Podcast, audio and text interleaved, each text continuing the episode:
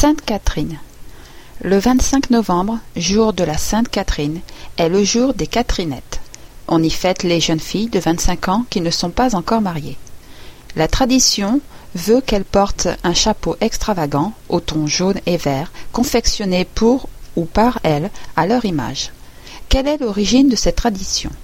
Découvrez la vie incroyable de Catherine d'Alexandrie, sainte, martyre et docteur de l'Église.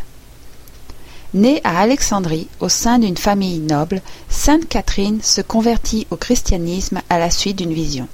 Jésus, ému par sa ferveur, contracte avec elle un mariage mystique sous les yeux de Marie et de la cour céleste. Très intelligente, elle suit les cours des plus grands maîtres chrétiens et on dit qu'elle réussit à démontrer à cinquante grands philosophes d'Alexandrie la vanité des idoles et la fausseté de leur foi jusqu'à les convertir tous. Impressionné, l'empereur Maxence lui propose un mariage royal qu'elle refuse par fidélité envers son mari mystique.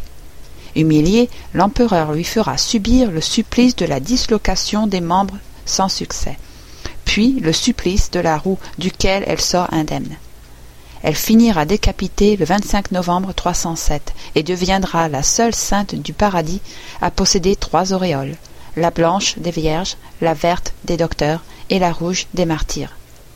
Sainte Catherine est aujourd'hui la patronne des filles à marier, mais aussi des théologiens, philosophes, orateurs, notaires, étudiants, meuniers, plombiers, tailleurs. La tradition de Sainte Catherine remonte au Moyen Âge. À l'époque, les filles de vingt-cinq ans qui n'étaient pas encore mariées revêtaient des tenues et des chapeaux extravagants et se rendaient en cortège devant une statue de Sainte Catherine pour la parer de fleurs, rubans, chapeaux.